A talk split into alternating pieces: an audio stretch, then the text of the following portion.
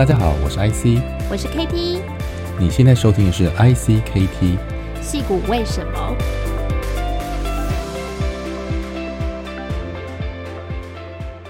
大家好，我是 IC，欢迎收听戏骨为什么。那今天呢，我们很高兴的邀请到这个 Paul Chen 哈，那他是呃一位连续创业者，同时也是我们曾经访问过的这个 Botrista 啊，呃 Sean 的这个 Co-founder。那他同时有一个很特别的身份啊，是陈武福啊，这个创业者的这个崇拜的一个呃在戏骨的啊前辈。那他的儿子，那 Paul 呢，他本身啊是一个连续创业者，也是 Botrista Technology 的 Co-founder 之外呢，目前担任该公司的这个首席产品官啊，Chief Product Officer，他负责了产品战略、软体产品管理和饮料配方的开发。他在管理分散式的远端团队的经验呐，定义这个开放式硬体系统的产品产品蓝图，以及战略伙伴共同开发的这些方面的经验，有非常多的啊实务经验跟合作关系。那在那之前呢，PO 其实是全球第二大无人机系统制造商哈，叫呃 Unique 的全球软体总监哈，那负责推动无人机的技术的商业应用。他曾经拥有这个呃 venture capital 跟这个 PE 相关的一些经验，那还有一些早期投资的公司的经验，以及嵌入式系统和呃芯片设计工程师的实务能力。Paul 他拥有 MIT Sloan 的 MBA 学位，以及哥伦比亚的电机工程硕士和布朗大学的资讯科学学士。他目前和他的妻子还有四个小孩啊，包括两个男孩跟一对双胞胎女孩居住在湾区。Hi Paul，呃，Let's welcome you. Thank you. Yeah, it's great to have you here. And yeah，呃，各位来宾，我们因为呃，Paul 他其实虽然会讲中文，不过他比较习惯哈用英文回答问题。不过 Paul 你还是可以用国语跟大家打个招呼，好不好？嗨，大家好，我是叫 Paul 啊，我是在美国出生长大，但我明年一月会搬回台湾长期住。OK，所以其实练习中文对你可能也有一点必要。不过 Anyway，我想我们的听众其实呃也蛮习惯用英文来收听我们的节目哈。So I'm going to use English uh, since now, and uh, yeah. So Paul, I knew that you uh, grew up in Boston and in the Bay Area, and also studied and worked on both coasts of the U.S. What did you learn and observe from entrepreneurial and um, entrepreneurship or the the environmental factors and the differences between Boston, New York, and the San Francisco Bay Area. Or maybe sure. talk a little bit about your childhood. sure. Yeah. Great question. Uh, I, I was actually born in the Bay Area. Um, since I, I was the oldest of five, my my father at the time was was studying at Berkeley. So yeah, um, go Bears. yeah, and you know, a- after his studies, we moved to the East Coast. He, he was working for a, a yeah. company called Wang Laboratories. I'm not sure if you guys. Yeah, we, we learned we learned that from from the interview. okay. So he told us about the the the the, the the, the, PhD and also um, he, he prepared for, for entrepreneurial life about many years, 10 years actually. Yeah. Yeah. Definitely. So he spent, spent like 10 years in Boston and you, you, you were there, right? Yeah, so you know, I, I think when I was uh, not even two years old, we, we moved to to mm-hmm. Boston, mm-hmm. and that's where. So you, you can know, say you're original from Liberia, but moved to Boston. yes, and you know, so growing up in Boston, we we lived in a suburb just north of Boston.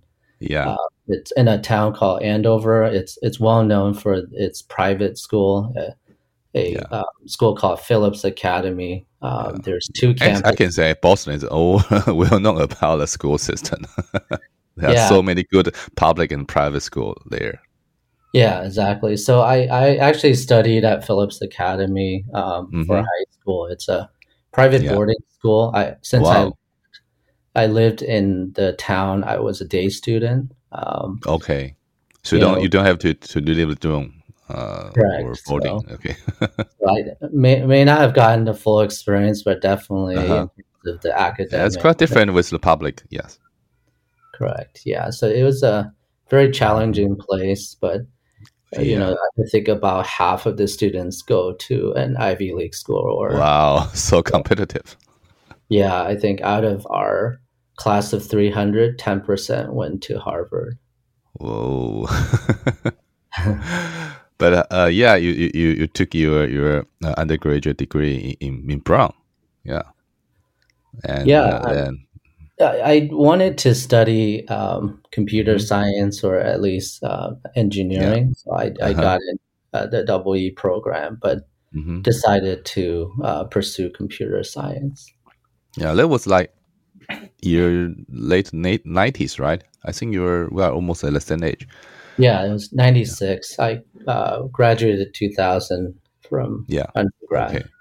Yeah, and uh, you, you you went to uh, master directly or after uh, some working experiences?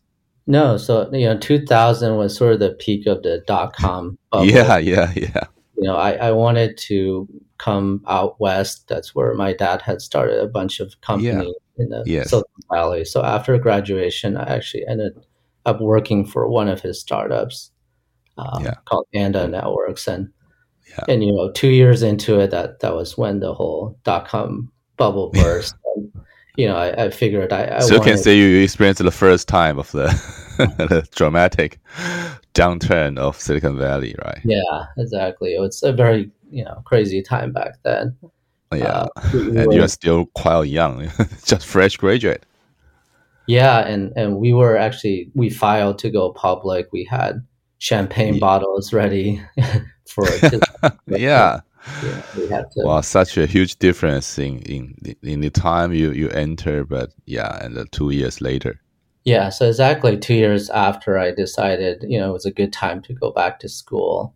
Yeah, Um, you know, I've always had a lot of interest in hardware and understanding how computers work. So that that Mm-hmm. Yeah. was the time when I decided to get my master's in double E. cool. So it's been like two years in Columbia, Yeah, about one and a half years. one and a half Um, years. Mm-hmm.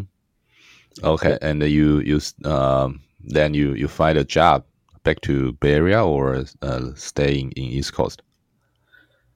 Yeah, I, I think because a, a lot of the tech jobs were uh, Yeah, back to here. Bay Area. So after Yeah. graduation, I went back to Bay Area, and at Yeah, the time, I- 2004, right? Okay. yeah. So at the time, I wasn't sure, you know, kind of what industry I want to get into. I, I did have, you know, Mm-hmm. a bunch of uh, electrical engineering experience. So I, I ended up uh, interning first at my father's uh, venture capital called Acorn Campus. Oh yeah, this was the time. Yeah, he started. Yeah, Yeah, and during that time, you know, I had a chance to meet a lot of early startups and, Yeah. and to, you know, figure out kind of which industry I wanted to join. So it's like wow, about uh 2004, so about 18 years ago. So what is late? Uh, what did you find? What did you find in in in the entrepreneurship and also some startups that your father and his partners invest or um, doing investigation before they invest? What's your finding? yeah, And it's know, 2004, right? So that was the era. Uh, smartphone not coming yet, but we do have the, some idea of wireless network, compu- uh, or cloud computing. Yeah. Correct. Yeah. So I, I think they were very focused on deep tech, definitely more in telecom networking, also chips. Hmm I, I know, you know, because of you know my WE, I was very interested in chips and applying my skill set to do something more technical, and Yeah. decided on IC design. So building ASICs. So you're more like architecture wise or more uh, design or fabrication, I think. Which- Design, Which, design? Okay. because cool. I had a computer science background, so Yeah. you know, lends itself to writing you know Verilog or VHDL code. To, Cool. So it's a little bit like uh, full stack. Correct. Yeah, and, and so you know, I I was very interested in this company called Fortinet at the time. We invested in very early on.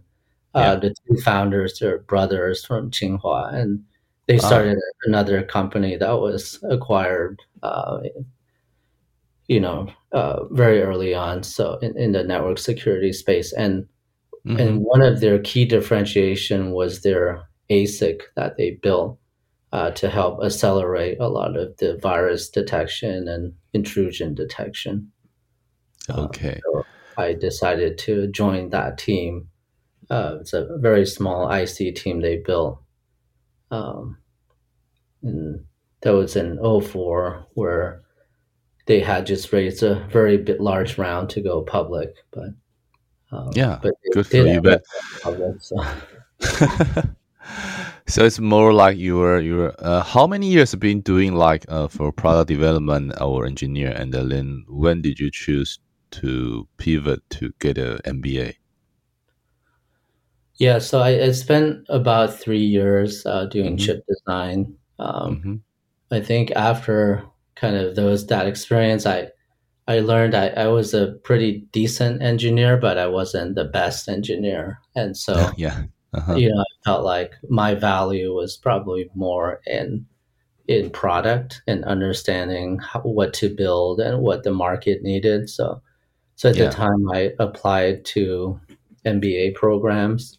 hmm And uh, fortunately, uh, Fortinet, they let me spend a year kind of prepping for business school. So they gave me an opportunity to join the uh, business development team. At the Mm. time, we were just starting to work with industry partners to create uh, joint solutions um, with you know our hardware and other kind of software solutions. So uh, we, we we built up a global alliance program from scratch.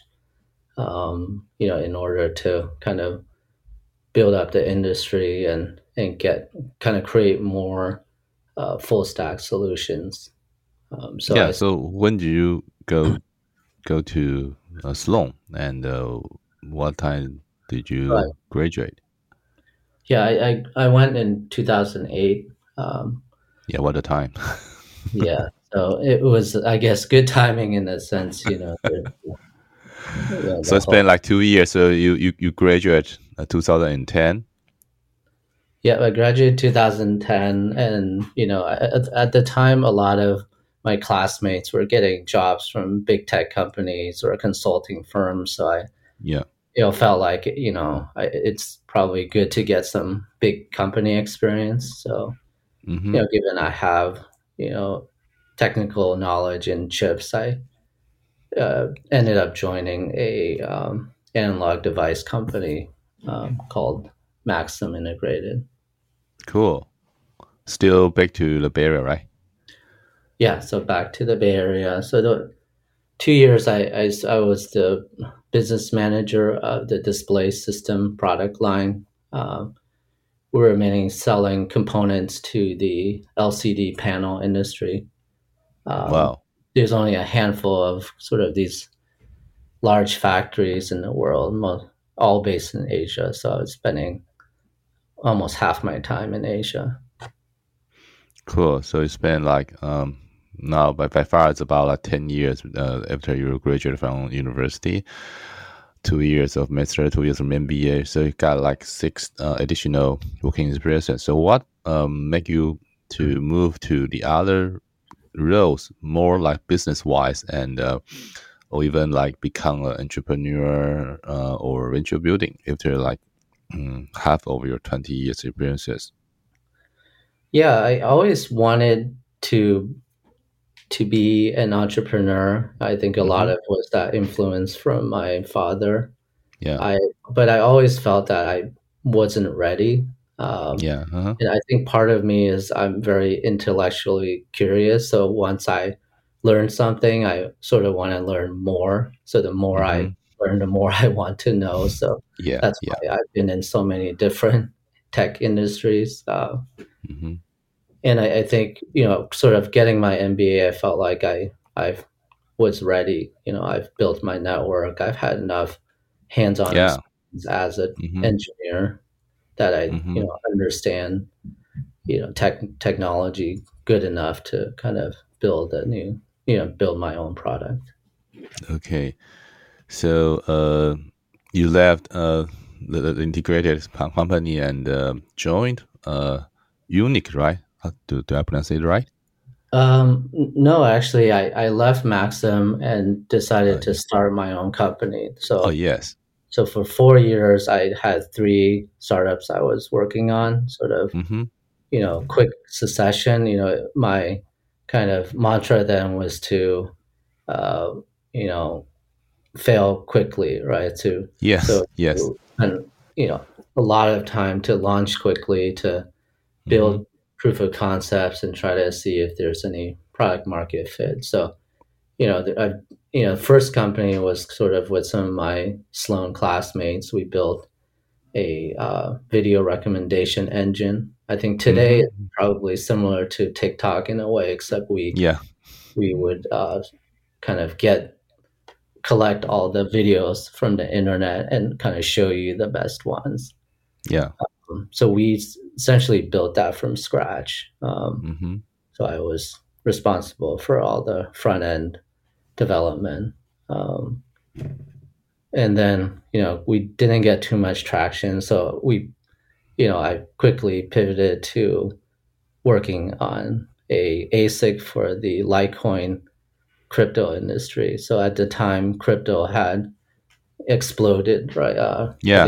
And at the time, it's was, 2012, right? Yeah. yeah, they hit a thousand dollars, and that's where yeah. you know I was very interested in in this uh-huh. space. Uh, and try and learn more about the technology, the blockchain, and how things work. So uh, that's when I decided to try to, you know, jump into the whole mining um, mm-hmm trend, and that's where, you know, given I had some connections and uh, experience with designing chips, we actually built a Litecoin ASIC.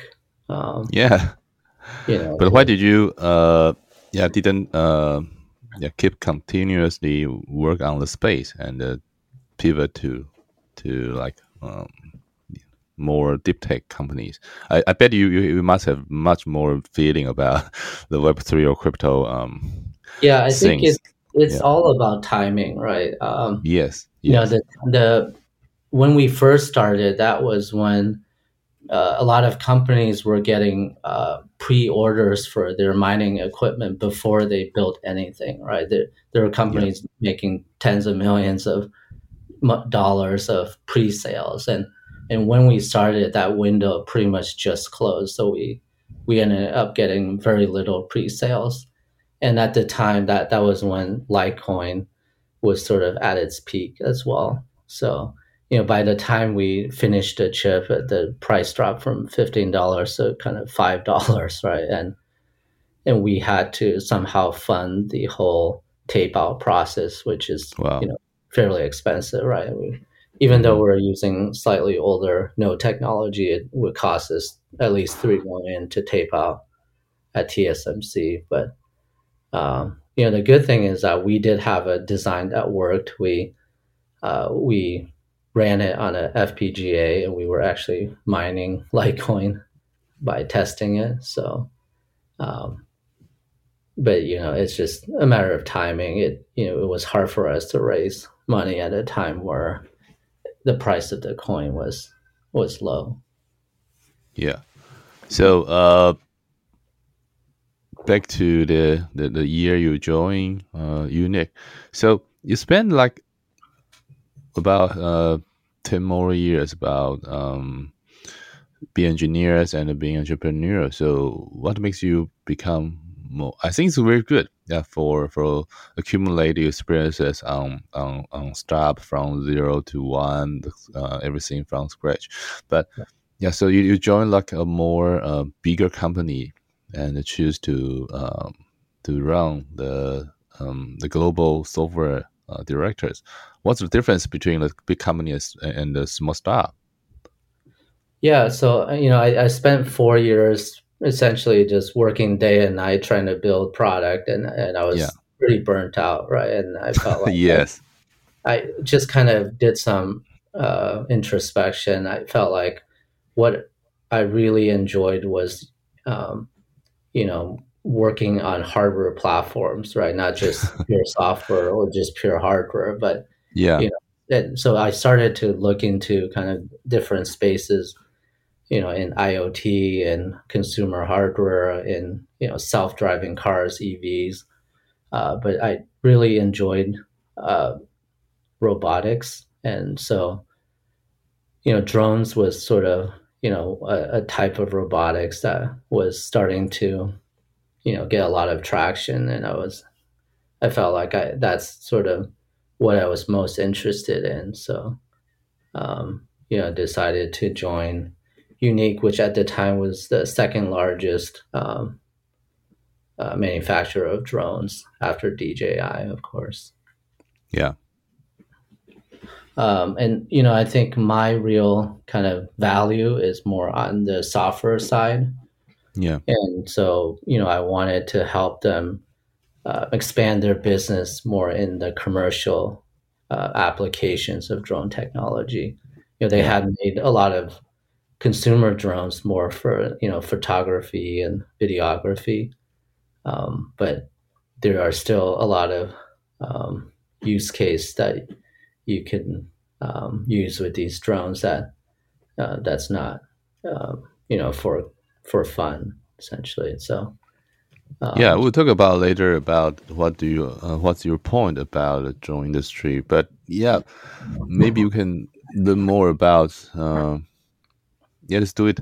So what kind of influence by your father since you you you you, you have a, such a well-known father and uh, uh, even he he once be called the god of entrepreneurship uh, in, in, Taiwanese uh, society.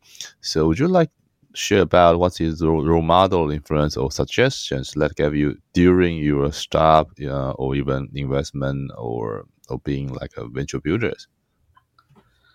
Yeah, I mean, I, I I think I'm very fortunate in that he's a great resource for me. Uh, yeah, you know, I think entrepreneurship is not easily taught. It's you know you have to learn through doing, right? You know, yes, I, yes, totally agree. Yeah. You know, I was in MBA program for entrepreneurship. It's it's really hard to learn it, right? You just have to kind of find your own path. So, I mean, he's been fairly hands off in terms of, you know, kind of, you know, what industry or what what passion uh, drives me. I think it's really up to the person to find you know what you're passionate about but he's yes. always been there to support me in terms of you know you know connections right? Whether you know it's through fundraising or uh, finding more customers partners or um, just people to give advice. Um, i think also through a lot of his experiences um, it's it's also been you know good learning experience to to hear sort of his path and yeah. you know sort of how he built up sort of different competencies in order to you know be successful. Cool. Yeah. So through your observation or um, maybe more like a very nearby position that you can um, learn. So um, I think he, he must have sort of um and you you, you, you do have like uh four other brothers yeah and you you took different kind of role you, you and by the way what kind of uh like uh, you also uh, told us about you you're coming back to Taiwan and spend some time with your brother and their ventures. So what the difference between Taiwan and uh, the Bay Area through your experiences observation during the last two or three years? Yeah, I think you know Taiwan is a, a small, say, community and market. Yeah. So, yes. Um, you know, for entrepreneurs, if you want to think big and, and go global, you essentially have to, you know, design for that on day one, right? So mm-hmm. sort of like Israel, right? A lot of the startups there would, you know, focus on the U.S. market instead of the local market. So yeah, I think a lot of it is just perspective. If you, you know, in if you're in a sort of microcosm, it's hard to, you know, understand and see what it's like in a different market, in a bigger market. So, mm-hmm. um, I think that's where you know I see a lot of the entrepreneurs. They they are quite talented. There's a lot of good um, technical skills and IP. Yeah yeah in terms of sort of overall business product strategy because they're sort of limited to um, Taiwan. It's hard to think bigger, right? Um, you know some of the entrepreneurs I met, there's you know it's more because there's less venture capital early stage. It's they need to just uh, sort of build based on sort of incremental success, right? So, um, you know, I think that's where it's it's harder for them. You know, if you can't get um, capital to expand, then you have to use sort of your revenue to reinvest in the business. And a lot of a lot of the business are more sort of contract based, um, where it's more about labor and taking on a project um, in order to to get revenue. Yeah. So uh, I knew some of your uh, colleague or more like your friend uh, try to invest uh, in Taiwan. Or, or, yeah, some of our um, guests, guest speakers, uh, speakers like like Kai and um, Samantha, you also very familiar with. So uh, I think you are not uh, being so-called Taiwan mafia, but you are kind of maybe um, one of uh, their their communities. So what do you think that um, the difference between Taiwanese American investing in Taiwan or like more to helping the Taiwanese entrepreneur into the overseas market is that in, that's possible or what what is the best way you think to to combine the different um, resources from the, the, Taiwan and the Area across the ocean? Yeah, I, I think in terms of you know the global economy you just really need to focus on what your competitive advantage is right? And yes. I, I think for taiwan what i see is you know definitely they've a, a, long history of contract manufacturing and semiconductors right? And they're very good at improving yields right? Um, and some of that has kind of spilled over to other uh, industries like ag technology or energy, right? Where you you're very good at kind of optimizing the yield of um, some process, right? Mm-hmm. Um, I think Taiwan is also very good at small scale precision manufacturing. Mm-hmm. Prototyping or the, the yeah, the yeah, very fast. I think um, that's where you know right now robotics is a, a good industry because it's still very early. You don't see yeah. kind of large scale robotics quite yet, right? So, you know, or even in medical devices, it requires very um, high quality precision manufacturing. So, and or it needs to be audited or have some kind of standard, which I think it's much harder for China-based manufacturers to do, right? So, I think Taiwan should really focus and try to leverage its strengths, right, and to work with um, other markets, larger markets, to bring some of their advantages to uh, to these markets. So, sort of that kind of um, leads me to sort of how I uh, got involved with Botrista was that you know I, yeah. I felt that there's you know they had set up a R&D center in Taiwan to do the um, development and design of um, you know these drink machines and and really leverage kind of the low low cost and um, high quality hardware design and you know have sort of the business um, headquarters be based in the U.S. Yeah, I think uh, has quite a, a a really good uh, story that we can share it a little bit later. But yeah, let's talk about before you joined Botrista, I work as software director of the drone, drone industry that we've been you've been talk about.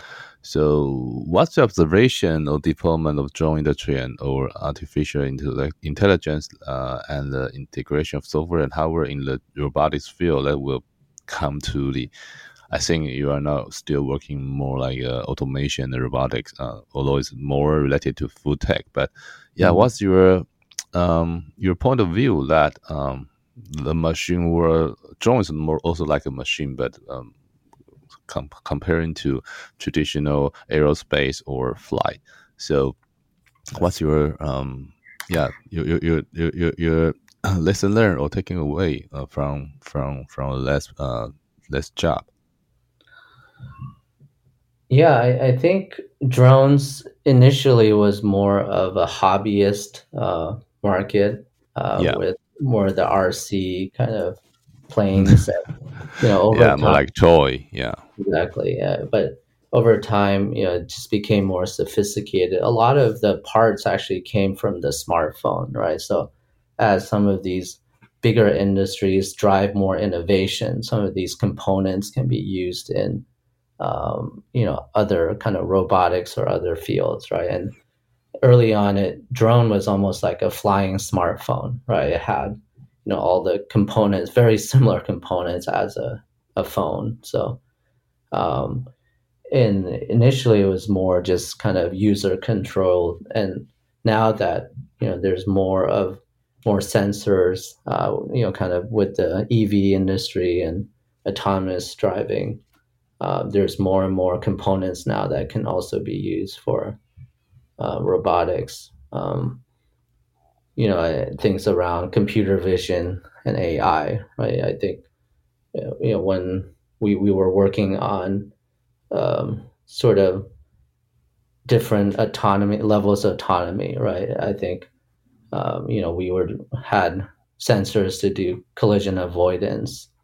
Um, and you know some of it a lot of the uh, kind of smarts had to be kind of pre-programmed into the drone right? You have to tell it which path to take versus it's you know aut- autonomously flying and sort of doing the what, what's it called? Slam um, it's uh, Mhm. localized uh, mapping you know.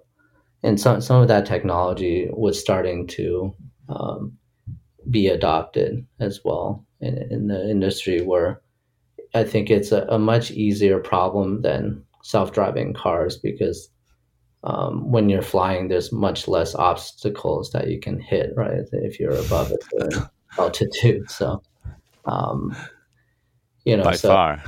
yeah, so, yeah, we are talking not talking about flying car or flying uh, or uh, uh, drones like uh, can um, with humans on, on land. Yeah, so a lot of it was integrating different types of sensors. So, you know, with a RGB camera, or you you can add a zoom camera or a thermal camera, then you can start Yeah. to see, you know, kind of make sense of kind of the different objects or things you want to observe. So, um, I think that the main issue with the drone industry is the regulation, right? Because um, it, it is a it, it can be a big liability um, yeah, if you're flying over people or um, buildings. So, um, you know, a lot of the I would say the killer apps for drones were like uh, delivery, right? And yeah, last mile. Yeah, yeah, and for fulfillment. Yeah, right, and that just you know it's a slow industry just because you would need to um, kind of get through all that regulation in order to be able to really launch something commercially. yeah. But still, I think the the, the, industry is go going great. Yeah, in a healthy way, right? Yeah, so we were focused on some applications like construction, being able to do site Mhm. surveys and you know do progress uh, mapping of of construction sites. Um, you know, also in public safety, right, being able to do search and rescue or to monitor a crowd. Um, so some of these um, sort of more dangerous things or things that weren't possible before we could you know use drones to be able to uh, to fill that solution. Yeah. So I think you, you really had a great time there. And what's the the reason that you you, you found or you met Sean or, or anything that uh, what makes you become a co-founder of Botrista and um, left uh, last job to become a, a entrepreneur again and join the food tech companies um, to to to do the things you are going to do right now? Yeah, so I actually met Sean while I was at Yuneec. Uh, he had reached out to my father uh, Yeah. for uh, investing or investment early on. Yeah. Um, and because it was in sort of the robotic space, my dad um, hmm sent me the deal to look at. Um, Yeah. Initially, they were working on a boba cooker. Yes. It's essentially it automates the one hour process of cooking boba, and Yeah. and they were selling it to boba shops around the Bay Area. So Yeah. um, at first, it to me wasn't very interesting because it was more of a one time sale, Yeah. Uh, and you know it's a fairly small market as well. hmm hmm Uh, but then um, Sean came back a year later, um, after they had launched the product and got some initial traction, um, and they were also starting to look at drink automation as well, since they spent so much time in the boba shop. They knew sort of how to make the drinks, um, where to buy the ingredients, and you know the whole process to make drinks. So they had built a, a, a prototype of a machine that could automate every single drink on Gongcha's menu. I think at the time was about 27 drinks. Um, Yeah. and so that that was when you know I looked at their progress and I was pretty impressed by how Mhm. much um, progress they made with just you know very little resources. I, I think they had only raised 500k. Um, Yeah, yeah. And survived for a year and a half with a, a team. Super lean. Yeah. Yeah. Exactly. So, you know, at the time, a lot of you know Kickstarter projects were raised tens of millions and not be able Yeah. to launch Yeah. a product. So it was quite impressive. Um, So you, you yeah, after watching their progress and uh, you decide to what what makes what makes you make the decision? Yeah, at the time, I was debating, you know, whether you know I wanted to start my own company again Mhm. or Yeah. potentially join an early startup. Uh, you know, after working at Yuneec, I Yeah. realized that you know hardware is very hard um, you know, especially if you're just building devices to make a one-time sale Yeah. i really started to look at sort of recurring revenue businesses with Yeah. hardware. so you know at the time it's you know hardware as a service was just starting to become a thing you know with peloton Ah, and- it's the right timing. Yes, yes. That's Yeah. why Stars is so unique because not only selling the, the hardware, but it's also provide a service or the materials that can become the, just like you say, recurrent revenue. Correct. So that was one thing I was very enamored with. So trying to make a hardware business more like a SaaS Mhm. business, right? Yeah, yeah, And yeah. you know, I, I saw a lot of potential in sort of what they're working on in terms of automating drinks, and at least in in the food and beverage industry. Um, and it would be much less kind of uh, regulation or any other barriers to adoption. So I felt like it was a you know ripe for sort of disruption and you know having come from the semiconductor world you know our our kind of innovation was always about smaller faster cheaper right? And Yeah. so you know having seen their prototype i felt that we could we could capture a lot of the value of the automation by making it faster smaller cheaper so that we can really scale in terms of deployment. And we didn't need to automate everything right? You know like for a drink making if you don't add the ice uh, you know it's if you can automate you know 80% of the process you still uh, create you know more than 80% of the value of the Yeah. product so um, so that's when we kind of took out a lot of sort of nice to have automation try to make it you know as small as compact as we could and so after i joined three months into it we had a prototype that we launched at a early customer Cool. the process you described just make me uh, think about the first first principle uh, that Elon Musk uh, mentioned and what apply many aspects in, in like Tesla and SpaceX when which the company uh, Sean works with. Yeah. So, did you think you are very first principle thinking in in your in the in the company? Yeah, I think you know having yeah gone through you know three other startups, I think what I learned was you know we need to be do do rapid prototyping and test early at startups, right? I think it's less yeah. about knowing how to build it; it's more about figuring out what to build, right? And and that was always, you know, our our focus was that we would launch very early and and get gather feedback and quickly iterate. And you know, I think we we've been you know from our first prototype we've gone through five generations already in three years. Yeah. So um, mm-hmm. So I think that's that's been you know one kind of way that we've been able to get to product market fit without um, you know spending too much time trying to build the best mousetrap. Yeah. So currently, you are also responsible for product strategy and beverage formulation development. So how do you see the business opportunities in this industry, and uh, what kind of customer feedback that has helped you determine your uh, strategic direction in Botrista? Yeah, I mean the founders, you know, me, Sean, and Peter, we're all quite technical. You know, we're, you know, we all have tech backgrounds, and and yeah, we're trying to build a solution in the food and beverage industry, right? So I think initially we were very focused on the hardware, on the software.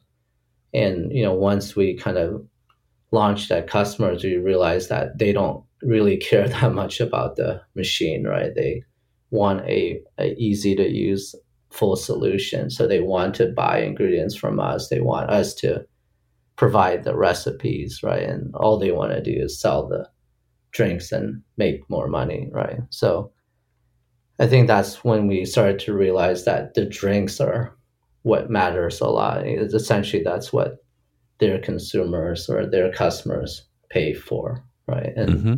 um, and so you know, being able to really find product market fit was that to be able to offer drinks that that their customers would purchase. So, you know, we started to spend more time on the supply chain in, in order to uh, to have you know good ingredients that can create good drinks, right? And and now we've also hired an in-house mixologist who helps us with um, developing um, recipes to uh, and and just a, a whole line of drinks for different product categories that will sell at different um, cuisine types or different restaurant types that we're uh, targeting.